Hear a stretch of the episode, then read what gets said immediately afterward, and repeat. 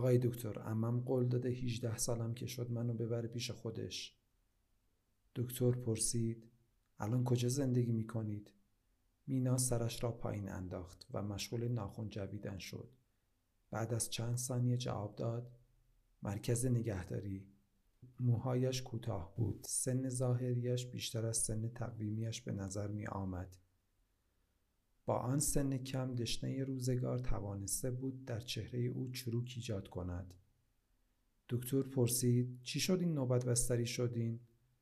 مینا جواب داد همش یه صدایی میشنوم که بهم میگه خودتو بکش. وقتی استرس دارم این صدا رو بیشتر میشنوم. دکتر پرسید با شنیدن این صدا چیکار می‌کنید؟ مینا گفت روی ساعدم خودزنی می‌کنم. دکتر پرسید آیا تا الان اقدام به خودکشی هم داشتین؟ مینا روسری نازکی را که با لباس سبز رنگ بیمارستان ست کرده بود جلو کشید و جواب داد بله پارسال از بالکن خودم رو انداختم پایین. قبل از جدا شدن از همسرم بود. مینا سکوت کرد و به پنجره اتاق مصاحبه خیره شد. آن روز آفتاب در آسمان حضور قدرتمندی نداشت. انگار بر چهره آسمان رنگ سفید پاشیده بودند.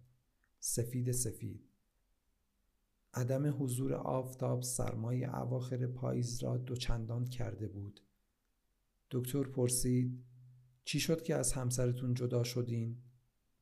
چهره در هم کشید و با صدایی پر از انتقام گفت پونزده سالم که بود متوجه شدیم که مادرم سرطان خون داره. چون دیر متوجه شده بودیم به تمام بدنش سرایت کرده بود. اشک از چشمان رنگی مینا آهسته سرازیر می‌شد. دکتر به مینا دستمال تعارف کرد. مینا ادامه داد. دکترها گفتن که مادرم حد اکثر دو ماه زنده میمونه. با عجله ازدواج کردم که بعد از مادرم بی سرپناه نمونم. صدایش قطع شد. اشکهای فراوان چشمان مینا را به تیله های خیز تبدیل کرده بودند. دکتر به صندلی تکیه داد و سکوت کرد. مینا ادامه داد. بعد از مدت کوتاهی فهمیدم همسرم بهم خیانت می‌کنه و اعتیاد داره. دکتر بعد از سکوت چند ثانیه‌ای پرسید لطفا در مورد بقیه اعضای خانواده‌تونم بگید؟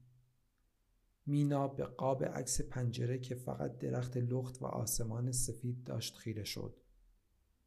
با دلتنگی جواب داد من برادر و خواهری نداشتم. هفت سالم که بود پدرم که خیلی خیلی مادرم رو دوست داشت به مادرم خیانت کرد. یه روز که نزدیک ظهر بود پدرم از محل کارش به مادرم زنگ زد. پشت تلفن مثل ابر بهاری گریان بود و از مادرم معذرت خواهی می‌کرد. بعد از ظهر همون روز از بیمارستان خبر دادن که پدرم در محل کارش خودسوزی کرده و فوت شده هوا برای نفس کشیدن در اتاق کم بود دکتر بلند شد و لای پنجره را باز کرد روزگار پرجفا حتی یک برگ سفید در دفتر زندگی مینای شانزده ساله باقی نگذاشته و همه را خطخطی کرده بود. کتاب های روان پزشکی روش همدلی با این همه مشکلات را ذکر نکرده بودند. برای همدلی سکوت بهترین گزینه بود.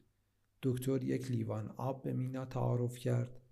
مینا با صدایی که کورسو امیدی در آن بود گفت آقای دکتر امم گفته 18 سالم بشه منو می‌بره پیش خودش لطفا کمکم کنید زودتر درمان بشم که دیگه برنگردم مرکز نگهداری در گوشه ای از آسمان سفید آن روز سرد آفتاب گرم به زور خود نمایی می کرد. با باز شدن در اتاق باد پنجره را تا انتها باز کرد. دکتر که در اتاق تنها بود بلند شد و پنجره را بست.